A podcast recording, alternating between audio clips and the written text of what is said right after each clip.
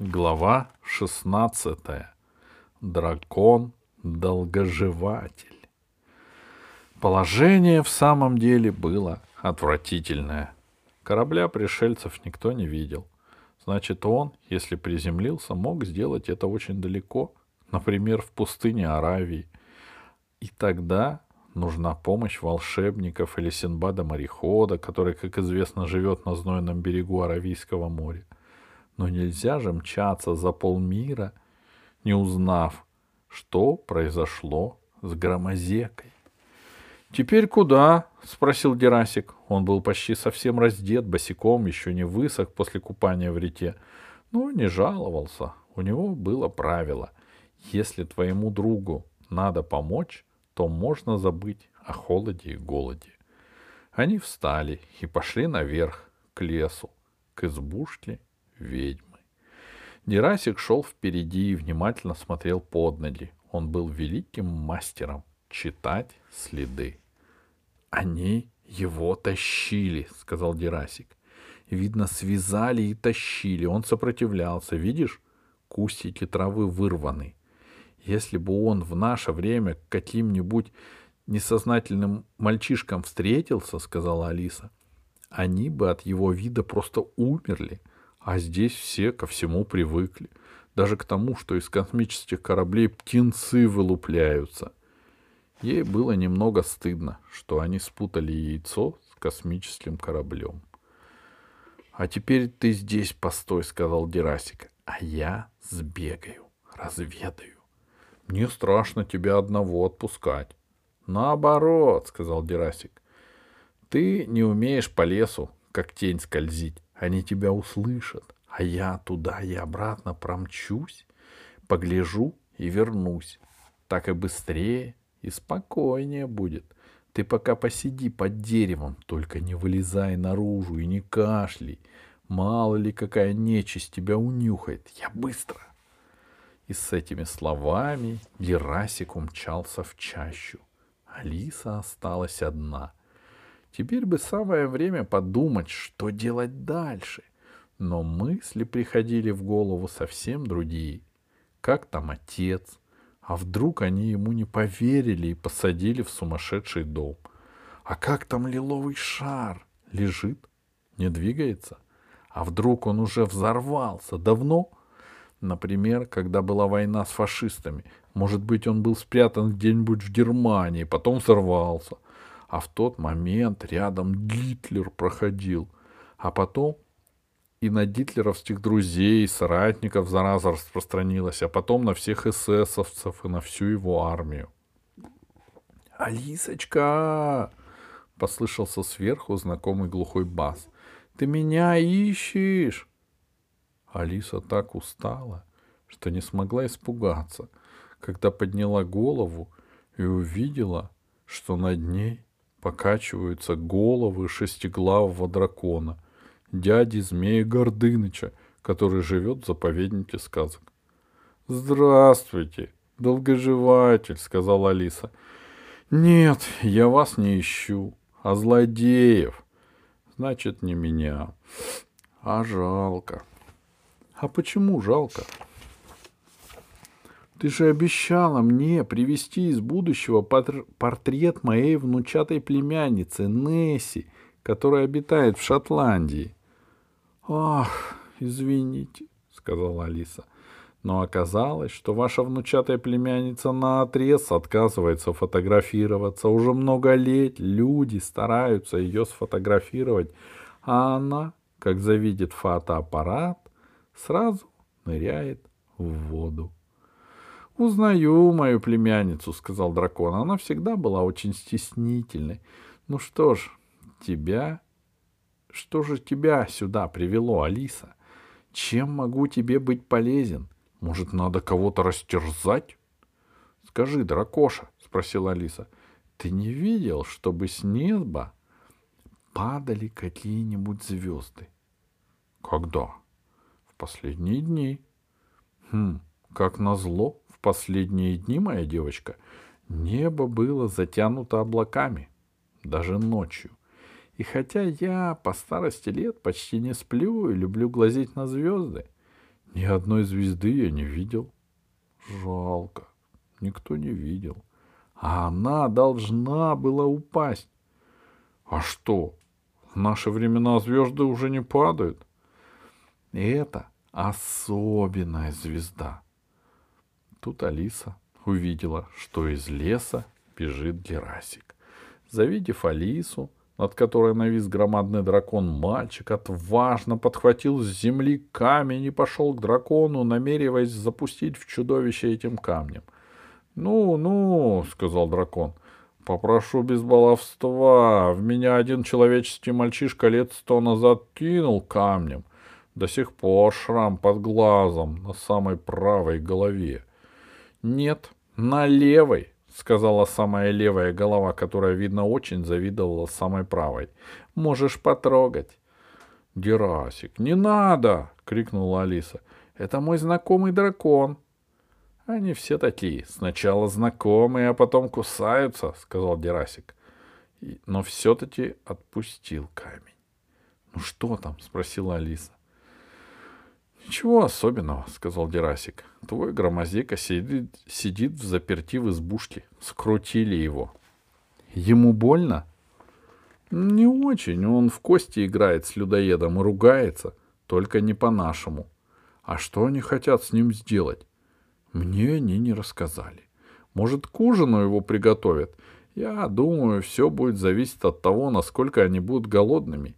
Если не голодными, то и до утра оставят — на завтрак. Так что у нас время есть. Тогда побежали к волшебнику Аоху. Он, наверное, знает, где опустился проклятый корабль. — Не добежим, — сказал Дерасик. — Далеко. Что-нибудь изобрести надо.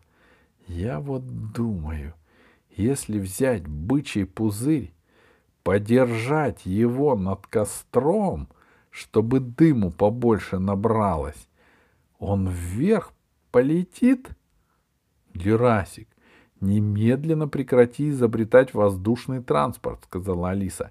Человечество для этого еще не созрело. Ага, согласился Дерасик, задумчиво глядя на дракона. С быч... бычьим пузырем я уже пробовал. Только бычий пузырь маленький. Человека не поднимет. А что если... «Почему ты на меня смотришь?» — спросил дракон. «А у драконов, — продолжал Дерасик, будто и не слушая, — у драконов пузырь должен быть великого размера. Если взять драконий пузырь, да надуть его дымом...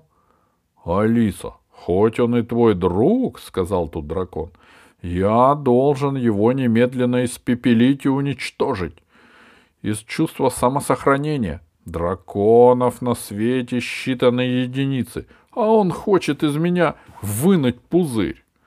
Дракон начал надуваться, из ноздрей всех его голов пошел дым. «Мальчики, мальчики!» — закричала Алиса.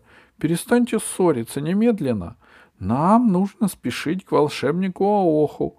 От этого зависит судьба Земли.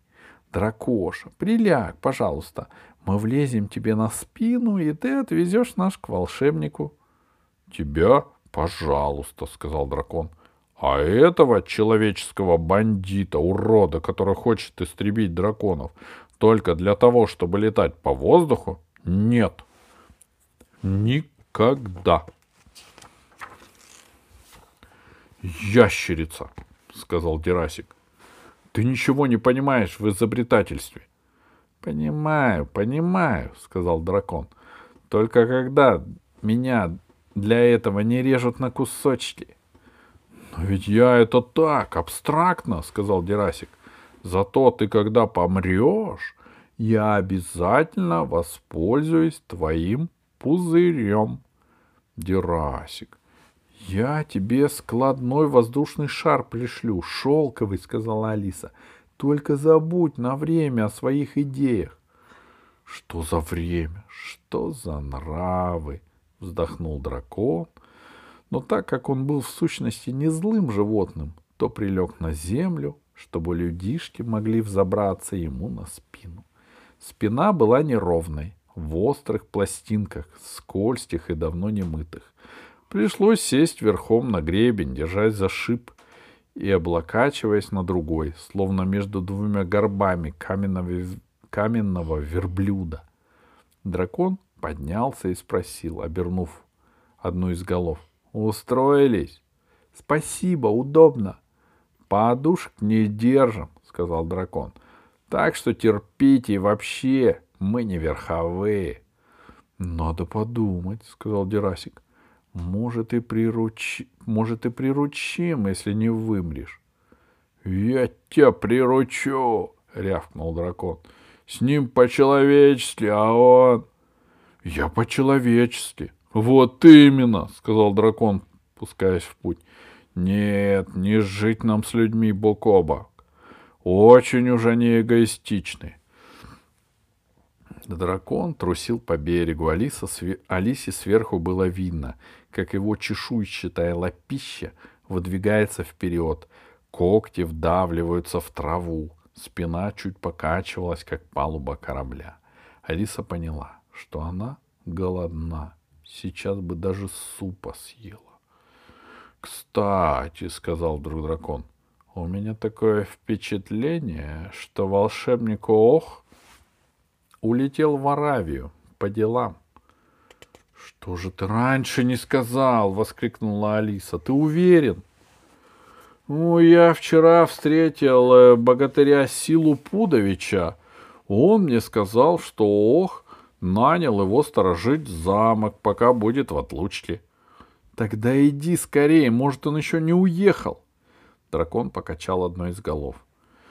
«Бегать», — сказала эта голова, — «мы не любим». «Я думаю», — сказал Герасик, — «что когда мы приручим драконов для верховой езды и перевозки всяких тяжестей, то надо будет сделать острые крюки, чтобы колоть их в спину. И если как следует колоть, то драконы будут бегать. «Все!» — взревел дракон. «Терпения моего больше нет, слезай! И ты убийца и угнетатель, и ты его подруга. Лучше я обойдусь без фотографии моей внучатой племянницы Несси, но останусь свободным, волшебным животным». Дракон опустился на живот и, наверное, затянул бы пассажиров в кусты, если бы Алиса вдруг не закричала «Смотри, они летят!» Дракон вскинул все головы. Через небо протянулась горящая полоса. Она протянулась за ослепительной звездой, которая неслась прямо на Алису. Даже дракон, известный своим бесстрашием, спрятал головы под мышку, и те толкались там, стараясь скрыться от ужасного зрелища. Звезда превратилась в раскаленный шар и исчезла за вершинами деревьев. И только через несколько секунд на Алису обрушился грохот, будто кто-то начал молотить по натянутой громадной простыни, и ветер, налетевший от леса, заставил склониться вершины деревьев, ударил по дракону так, что его повалило на бок. А Алиса и Терасик покатились по траве в волне обломанных сучьев, листвы и орехов. Алиса перевела дух, поднялась. Дракон все еще лежал. Терасик сел, поглядел на Алису. — Это и есть твоя звезда? — спросил он. — Да, вряд ли что-то, что-то еще. — Ну и звезда. Боюсь, что в небе такая дырка получилась. Страшно подумать. — Хорошо, — сказала Алиса. — Пускай будет дырка. Сквозь нее они и улетят дальше. — Это идея! — воскликнул Дерасик, вскакивая. — Конечно же, теперь я погляжу ночью в дырки и узнаю, что же за небом. Я всегда этим интересовался. — Дракон, вставай, поехали! — сказала Алиса. — Они за лесом. — И не подумаю, — сказал дракон-долгоживатель. Один хочет мой пузырь вынуть, другая гонит меня в самое пекло. Живите как хотите, а я отдохну. Мне ваши человеческие развлечения ни к чему. Дайте мне мирно дожить в сказочной эпохе. Побежали без него, сказал Дерасик. Это ящерица-переросток, труслива, как червяк. Я тебе покажу червяка, рявкнул дракон. Но не встал с земли.